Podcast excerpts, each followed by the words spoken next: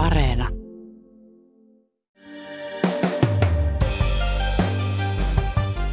Suomen laajimpiin talousrikosfyyteihin kuuluva nuorisosäätiön tapaus sai tänään yhden päätöksen, kun Perttu Nousiainen tuomittiin neljän vuoden neljän kuukauden pituiseen vankeuteen talousrikoksista. Mun käsitys on, että, että kyse on yhdistelmästä vauhtisokeutta, tietynlaista paniikkia ja sitten se, että todellakin heidän henkilökohtaiset raha-asiansa olivat siinä tilanteessa, että jotain piti keksiä. Ylen MOT-toimituksen toimittaja Jyri Hanninen kertoo, miten keskustapuolueen nousevasta tähdestä tuli talousrikollinen ja mitä nuorisosäätiön rikosprosessi kertoo Suomesta. Tänään on tiistai 30. elokuuta. Kuuntelet Ylen uutispodcastia. Minä olen Heikki Valkama.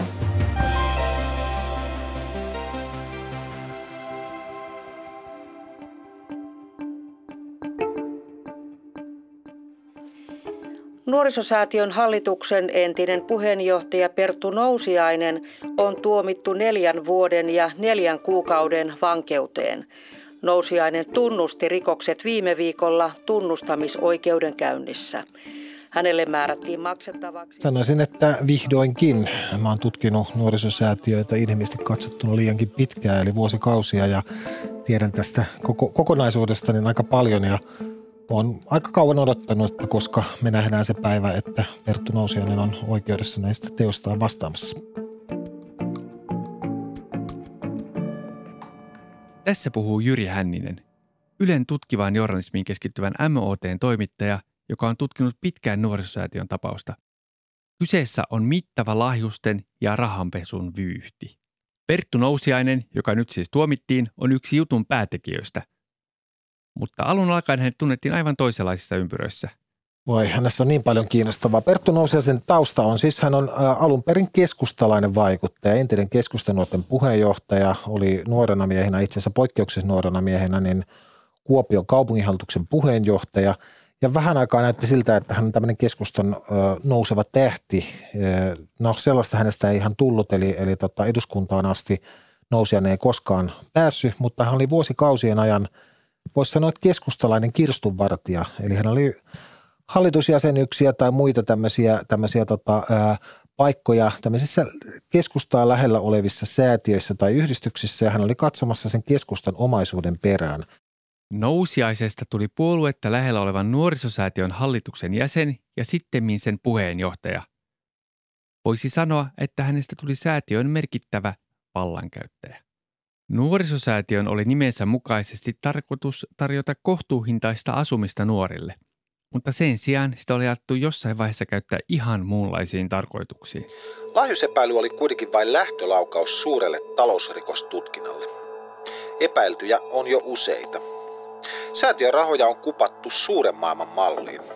Ylihintaisia kiinteistökauppoja, taloudellisesti järjettömiä vuokrasopimuksia, miljoonien eurojen konsulttipalkkioita rikoksista tuomituille liikemiehille. Jyri, Miten keskeinen Perttu Nousiaisen rooli on ollut tässä talousrikosvyyhdissä? Täysin keskeinen. Jos mietitään niitä, niitä tota, tapoja, joilla nuorisosäätiöstä sitä rahaa valutettiin ulos, niin jokaisessa sopimuspaperissa on käytännössä Perttu Nousiaisen nimi. Hän on nämä diilit neuvotellut. Mitä olettaen, niin myös neuvotellut nämä, nämä tota, lahjukset, joita näiden diilien vastineeksi on sitten maksettu. Ja hän myös – merkittävämmän osan näistä lahjusrahoista sai. Eli hän on hyvin, mä sanoisin, että hän on kaikkein tärkein henkilö tässä vyyhdissä, joskin on sitten sanottava, että muitakin tärkeitä henkilöitä on. Nousiaisen tuomio ei tullut asiaa seuranneille mitenkään yllätyksenä, sillä hän oli jo tunnustanut viranomaisille rikoksensa. Törkeistä talousrikoksista epäilty nuorisosäätiön hallituksen entinen puheenjohtaja Perttu Nousiainen on Iltalehden tietojen mukaan tunnustanut rikoksensa syyteneuvotteluissa. Syyttäjä esittää nyt rangaistukseksi noin neljää vuotta vankeutta. Meillä on nykyään lainsäädännössä mahdollisuus, jossa sä tunnustat rikokset ja syyttäjän kanssa voit sen jälkeen neuvotella tuomiosi pituudesta. Eli tämä on aika monelle suomalaisille amerikkalaisista elokuvista tuttu, tuttu tota käytäntö, jossa se, joka ensimmäisenä laulaa, voi saada tuomioonsa lyhennystä ja näin on Perttu Nousiainen myös, myös tässä tapauksessa ainakin Iltalehden mukaan tehnyt. No se myös tarkoittaa sitten sitä, että siinä vaiheessa kun tunnustetaan rikokset, niin sitten pitää edesauttaa syyttäjää myös niiden rikosten selvittämisestä. Eli on hyvinkin mahdollista, että Perttu Nousiainen on sitten kertonut yksityiskohtia näistä rikosten tapahtumista ja myös sitten muista rikoksista epäilystä henkilöistä, joita tässä vyhdissä todellakin riittää. Ennen kuin nousijainen jäi kiinni ja tunnusti rikoksensa, hän ehti piileskellä vuosia. Tiettävästi viranomaiset eivät edes tienneet, onko hän elossa vai kuollut. Kiinni jäämisestä tuli oma mediasirkuksensa, sillä Helsingin Sanomien toimittajat onnistuivat löytämään nousiaisen autiosta hiihtokeskuksesta Sveitsin alpeilta. Mitä sä Jyri ajattelit, kun nousiainen löytyi? Että oho, mä, mä olin itsekin tietysti ollut pitkään kiinnostunut, että missä mies on. Eli tiesin, että hän on karkuteille. Viranomaiset Suomessa olivat häntä etsineet. Eh, Helsingin käräjäoikeudessa käsiteltiin muun muassa tämmöistä vahingonkorvaustapausta, jossa nuorisosäätiö vaati entiseltä johtajaltaan rahaa ja miestä ei sinne oikeuteen kuulunut. Ja mäkin jossain vaiheessa selvittelen, että missä hän Perttu oikein luuraa. Kuulin, että hän on viettänyt paljon Tallinnassa aikaa ja sitten jäljet vähäksi aikaa katosi. Ja kyllä mä myönnän, että, että tota, olin aika ällikällä lyötynyt, kun Hesarin uutisen luin, joka oli oikein hyvin, hyvin rakennettu. Samaan aikaan tietysti myös ärsytti, koska olisin itse halunnut tehdä sen jutun.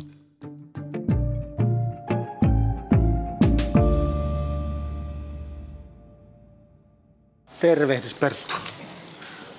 Onko mahdollista saada haastattelua? No ei valitettavasti. Katsotaan, salissa käydään asioita läpi. Okei. No onko sulla mitään kommentteja sanottavana nyt? Salissa Tästä- käydään nyt nämä asiat läpi ja mitä siellä sitten tapahtuu. Et halua millään tavalla kommentoida. No ei oikeus, niin kuin sanoi, että salissa käydään sitten asiat läpi ja Joo. sieltä tulee sitten. Tota, mä pyydän, että harkitsen vielä haastattelua. Mä mielellään kuulisin myös sinun näkemykset kaikista tapahtuneista. Ja niin kuin tiedät, mä oon aika pitkään asiaa seurannut ja haluaisin kuulla, että mitä on tapahtunut ja mitä itse ajattelet asiasta. Niin No oikeastaan se salissa sitten oikeus on sen päättää, mitä on tapahtunut ja mikä on asia laita. Milloin sä oikeastaan toimittajan alun perin kiinnostuit nuorisosäätiöstä? 2015, mä olin silloin vielä Helsingin Sanomissa toimittajana, mä tulin, tulin sitten syksyllä Yleisradioon ja mulla oli tämmöinen naivi ajatus, että mähän katson vähän poliittisen rahan perään. Eli meillä oli ollut Suomessa iso vaalirahaskandaali muutama vuotta aikaisemmin, siitä oli käyty, käyty oikeudenkäyntejä myöskin. Ja mä ajattelin, että mä käyn läpi jokaisen tämmöisen säätiön, yhdistyksen tai yrityksen, joka on jotain puoluetta lähellä ja Syystä johtaa mä en muista, niin mä päätin, että mä aloitan keskustasta, mutta sitten mä muistan, että miksi mä päätin, että mä katson ensimmäisenä nuorisosäätiön läpi. Ja se syy oli se, että nuorisosäätiö oli vasta ollut poliisitutkinnassa, eli nuorisosäätiö oli maksanut lähinnä keskustalaisille päättäjille vaalirahaa vastoin sääntöjään, ja se oli johtanut sitten, sitten tota poliisitutkintaa ja lopulta rikosprosessiin, jossa myös tuli tuomioita. Helsingin hovioikeus on alkanut käsitellä nuorisosäätiön vaalirahajuttua. Nuorisosäätiö jakoi vaalitukea useille keskustan poliitikoille ja käräjäoikeus katsoi tuen lainvastaiseksi. Mä ajattelin, että okei, mä aloitan tästä nuorisosäätiöstä, koska siellä nyt ainakaan ei voi olla mitään mätää. Poliisi on vasta sen tutkinut ja niin tyhmiä ne, ne, ne ihmiset siellä ei ole, että ne uudestaan jotain sotkuja aiheuttaa. No, nyt siitä on kulunut kohta seitsemän vuotta. Itse asiassa on kulunut jo seitsemän vuotta ja mä edelleen tutkin nuorisosäätiöitä ja nämä kaikki muut poliitikko, poliitikko tai puolueita lähellä ovat säätiöitä vielä multa tutkimatta. Eli, eli tota, siinä on tämmöinen tausta. Nuorisosäätiö ja Perttu Nousiainen ovat olleet otsikoissa vuosia. Mutta kerro meille, jotka emme muista näitä kaikkia uutisoinnin vaiheita niin tarkasti, että mistä tässä nuorisosäätiössä siis oikein on kyse? Nuorisosäätiöhän on siis kä- käytännössä keskustalaisten piirien perustama säätiö, joka on toiminut jo useamman vuosikymmenen ajan ja sen alkuperäinen ajatus oli se, että kun maalta muutettiin kaupunkiin ja nuorilla oli vaikeuksia saada asuntoja, niin nuorisosäätiö perustettiin siihen, että vuokraa nimenomaan nimensä mukaisesti nuorille näitä vuokra-asuntoja. No sitten Suomessa tietysti, kun meidän meidän tota, asuntojärjestelmä on sen tyyppinen, että etenkin jos oot säätiö tai niin sanottu yleisöllinen toimija, niin sä saat yleensä julkista rahoitusta siihen, että sä rakennat uusia koteja ja tämä on nuorisosäätiön kohdalla myöskin sama tilanne, eli käytännössä kaikki asunnot, joita nuorisosäätiö omistaa, on tavalla tai toisella veronmaksajien rahoilla rakennettuja ja näitä on tosiaan tuhansittain näitä asuntoja, eli, eli kyse on aika isosta toimijasta. Säätiöiden toiminta on tiukkaan säänneltyä. Kun Hänninen alkoi tutkia nuorisosäätiön toimintaa, hän huomasi nopeasti, että säätiö ei vaikuttanut toimivan sääntöjen ja lain mukaan.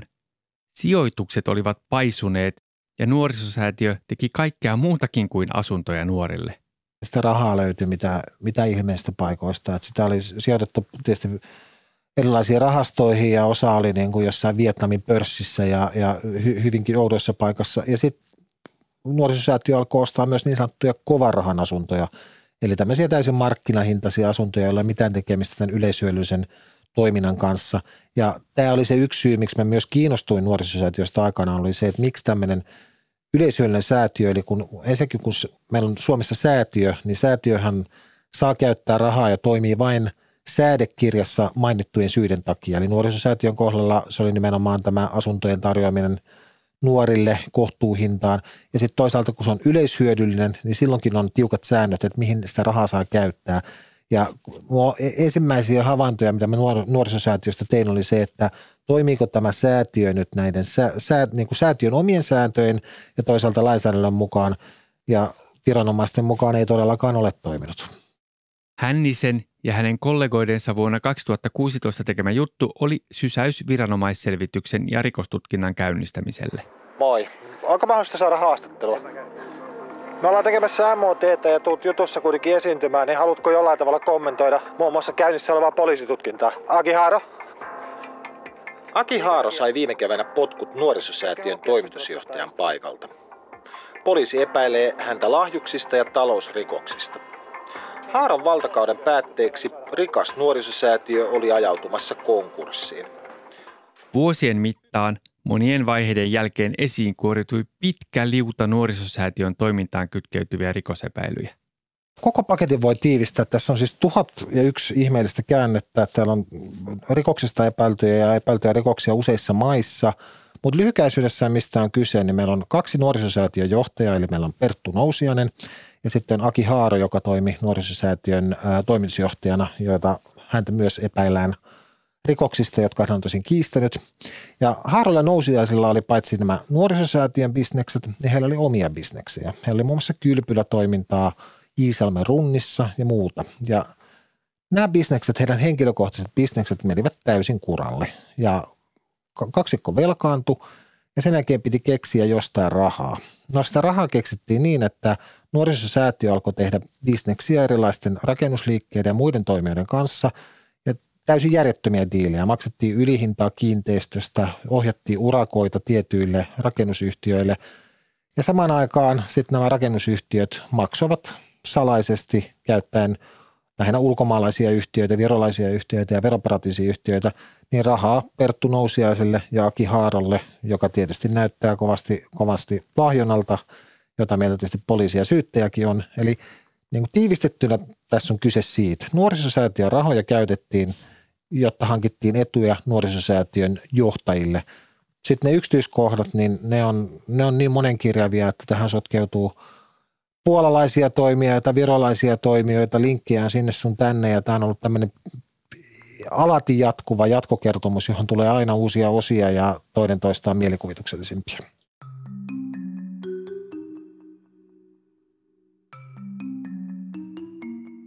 Hänninen kertoo esimerkin. Seinäjoella nuorisosäätiö oli mukana veivauksessa, jossa SSR Pohjanmaa-niminen yhtiö osti tontin 7 miljoonalla eurolla ja se myytiin 16,5 miljoonalla eurolla. Kaupat tehtiin samana päivänä, eli yhden päivän sisällä tontin arvo kasvoi kutakuinkin 10 miljoonaa euroa. Miten Seinäjoen tapaisessa kaupungissa tontin hinta voi nousta 10 miljoonaa euroa yhden päivän aikana? No mä aloin tutkimaan, hankin asiakirjoja, sain maanvuokrasopimukset haltuuni. Eli samaan aikaan kun se tontti myytiin, se myytiin tämmöiselle kiinteistörahastolle, itse asiassa Sampo-konsernin omistamalle kiinteistörahastolle, niin tämä kaupan ehtona oli se, että nuorisosäätiö solmii samalle tontille 80 vuoden mittaisen vuokrasopimuksen. Ja tällä 80 vuoden vuokrasopimuksella, jossa vuokrataso oli vielä, vielä Seinäjoen mittakaavassa aivan poskettoman suuri, niin tehtiin tämä tonttikauppa kannattavaksi. Eli tällä tavalla luotiin 10 miljoonaa euroa rahaa, jonka käytännössä nuorisosäätiö vuosien mittaan maksoi sitten korkeana vuokrana pois. Tämän tyyppisillä kaupoilla, erilaisilla sopimuksilla nuorisosäätiöstä vietiin koko aika rahaa ulospäin lähinnä nuorisosäätiön kumppaniyhtiöille ja sitten taas nämä kumppaniyhtiöiden johtajat solmivat yhdessä nuorisosäätiön johdon kanssa tämmöisiä korruptiodiilejä, joissa sitten lainattiin rahaa tai muuten lahjoitettiin sitä ja näillä rahoilla nuorisosäätiön johto taas sitten maksoi omia henkilökohtaisia velkoja. Eli käytännössä kaikki se raha on nuorisosäätiön kassasta tavalla tai toisella vedetty pois ja sitten mikä merkille pantavaa on se, että nuorisosäätiö, joka omistaa siis tuhansia asuntoja, on luonut koko omaisuutensa käytännössä julkisin varoin, eli saamalla ARALta, asumisen rahoitus- ja kehittämiskeskukselta, raha-automaattiyhdistykseltä eli nykyiseltä veikkaukselta ja muilta julkisilta toimijalta veronmaksajien rahaa.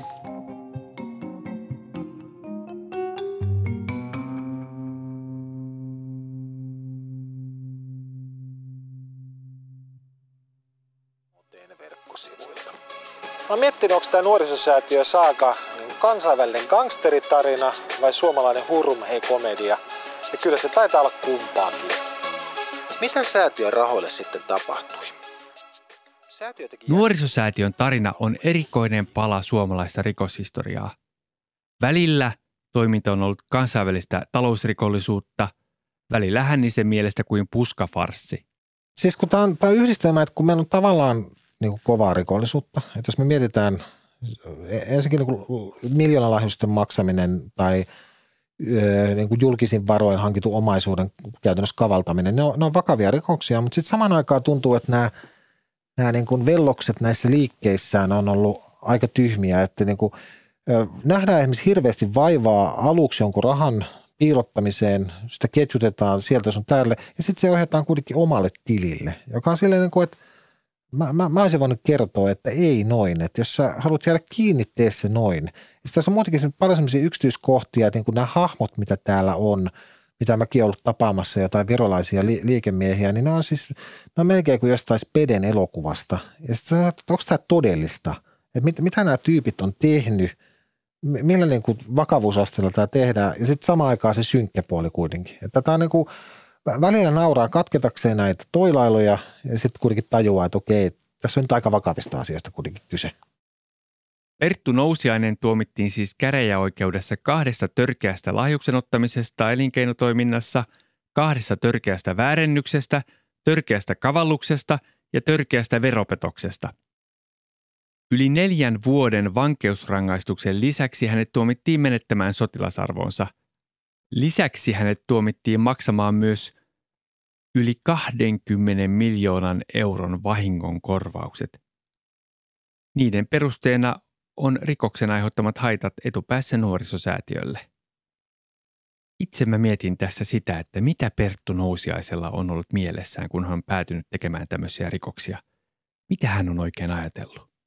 Tämä on, äh, tämä on hyvä kysymys ja mä oon totta kai miettinyt tätä tosi paljon. Niin tietenkin mä mietin myös motiivia, miksi ihminen toimii niin kuin se toimii. Ja mun, mun käsitys on, että, että kyse on yhdistelmästä vauhtisokeutta, tietynlaista paniikkia ja sitten se, että todellakin heidän henkilökohtaiset raha-asiansa olivat siinä tilanteessa, että jotain, jotain piti keksiä. Ja sitten tämä näyttää vähän tämmöiseltä niin kuin jonkun sortin porttiteorialta, että teet, teet yhden asian, teet toisen asian, ja sitten sä oot niin kaltolla pinnalla, että sä et enää huomaa, että se kolmas ja neljäs ja viides on sitä samaa, ja sitten yhtäkkiä saatkin tehtailu – hirveän määrän kyseenalaisia diilejä, joista sitten, sitten osa on jo, jo selkeä rikollisia. Ja mä luulen, että on, onko, onko tota Perttu Nousiainen välttämättä itsekään tajunnut kuvasta lopussa, että miten syvälle hän on päätynyt? Se, että nuorisosäätiön tapauksessa on ollut paikoitelle lähestulkoon koomisia piirteitä, voi hämätä. Kyseessä ei todellakaan ollut mikään pieni puuhastelu. Keskusrikospoliisi, joka tätä tutkii ja sitten sen lisäksi on myös Helsingin, Helsingin poliisi – niin epäilevät, että tämä voi olla lajissaan yksi Suomen suurimpia talousrikostutkintoja. Eli, eli niin kuin jos mietitään epäiltyjen määrää, tekojen määrää, sit sitä niin kuin vaikeutta. Eli tässä poliisia, poliisille on tietysti ollut hankalaa se, että osa rikoksista on tapahtunut ulkomailla, ennen kaikkea Virossa.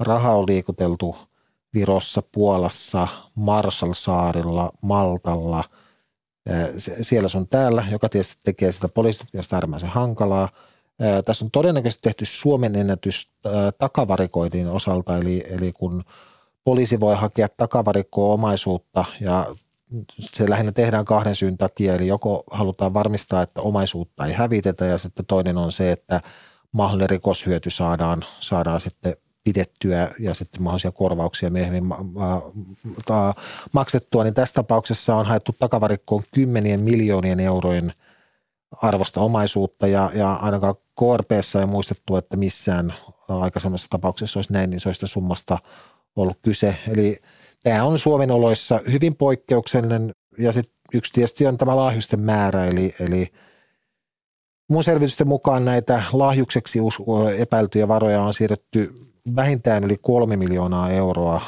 Perttu Nousiaiselle ja Aki Haaralle tai heidän hallinnoimille yhtiöille. Ja jos ajatellaan suomalaista korruptiota, niin nämä on aika poikkeuksia summia. Yleensä puhutaan jostain tuhansista euroista tai korkeintaan kymmenistä tuhansista euroista. Nyt on siis saatu yksi osa nuorisosäätiön saakasta päätökseen, mutta vain yksi. Siis poliisitutkintahan on osin edelleen kesken. Eli nyt, nyt oikeudessa istutaan – osaa koko vyhdistä, mutta keskusrikospoliisi edelleen jatkaa osan tapauksia tutkintaa. Ne on ennen kaikkea näitä ulkomailla tapahtuvia rikosten, joissa on tietysti aina hidasta, kun pitää saada virka-apua toisen maan poliisilta tai pyytää pankkitilitietoja ulkomailta, niin se kestää aina. Eli siis siinä mielessä tullaan todennäköisesti vielä vähintään ensi vuonna puhumaan nuorisosäätiöstä, mutta mä toivoisin, että, että nyt tulee kaikki esitutkintamateriaali julkiseksi jolloin me päästään myös katsomaan sitä, että mitä kaikkia yksityiskohtaisesti on tapahtunut. Paljon me jo tiedetään jo, mutta varmasti on paljon asioita, joita me ei tiedetä ja tiedän, että mä tuun nyt tässä lähiaikana sitten kahlaamaan näitä tuhansia ja taas tuhansia sivuja asiakirjoja läpi, mutta loppu suoraan hämöttää ja jos mä nyt suoraan sanon, niin noin, noin seitsemän vuoden jälkeen, niin mä ihan mielellään menen sitä kohti maalia jo. Iso kysymys tietysti kuuluu, mitä me tästä suomalaista vakavasta korruptio- ja lahjustapauksesta oikein opimme? Jos mä sanon suoraan, niin e, eipä hirveästi yhtään mitään. Sen, sen sijaan siis voi, ehkä parempi kysymys on se, että mitä tämä on suomalaisesta yhteiskunnasta paljastanut. Ja se on paljastanut sen, että miten heikkoa meidän valvonta on. Kun nuorisosäätiötäkin olisi kaksikin eri viranomaista pitänyt valvoa, eli, eli asumisen rahoitus- ja kehittämiskeskus ARA – ja sitten patentti- ja rekisterihallitus, niin selvää on, että kumpikaan näistä viranomaisista ei valvontaa, valvontaa tehnyt. Viranomaiset lähti tutkimaan asioita vasta sen jälkeen, kun mediassa, eli lähinnä Yle oli julkaissut niin monta uutista, että ei ole muuta vaihtoehtoa kuin alkaa tutkia. Ja sitten kuvaavaa on se, että sitten vihdoin kun poliisitutkinta alkoi, niin sekin tapahtui niin, että Viron verottaja otti yhteyttä Suomen poliisiin ja olivat tutkineet muutamia pöytälaatikkoyhtiöitä Virossa – ja ihmetellyt tätä rahaliikennettä ja Suomenkin tutkinta lähti käyntiin vasta siinä vaiheessa, kun, kun naapurimaasta otettiin yhteyttä, vaikka mun mielestä niin kun poliisin olisi jo syytä ollut alkaa itse tutkia näitä asioita. Mähän olen leipätyössä MOT-toimituksessa ja mä voisin sanoa, että melkein kaikkia meidän juttuja yhdistää se, että me huomataan, että, että valvoa viranomainen ei ole tehnyt kunnolla tehtävänsä. No hyvä puoli tietysti on se, että meillä on sitten taas töitä, kun me näitä, näitä pengotaan, mutta mun mielestä tämä on laajempikin niin kuin hy, hyvin suomalaista yhteiskuntaa tänä päivänä kuvaava teema.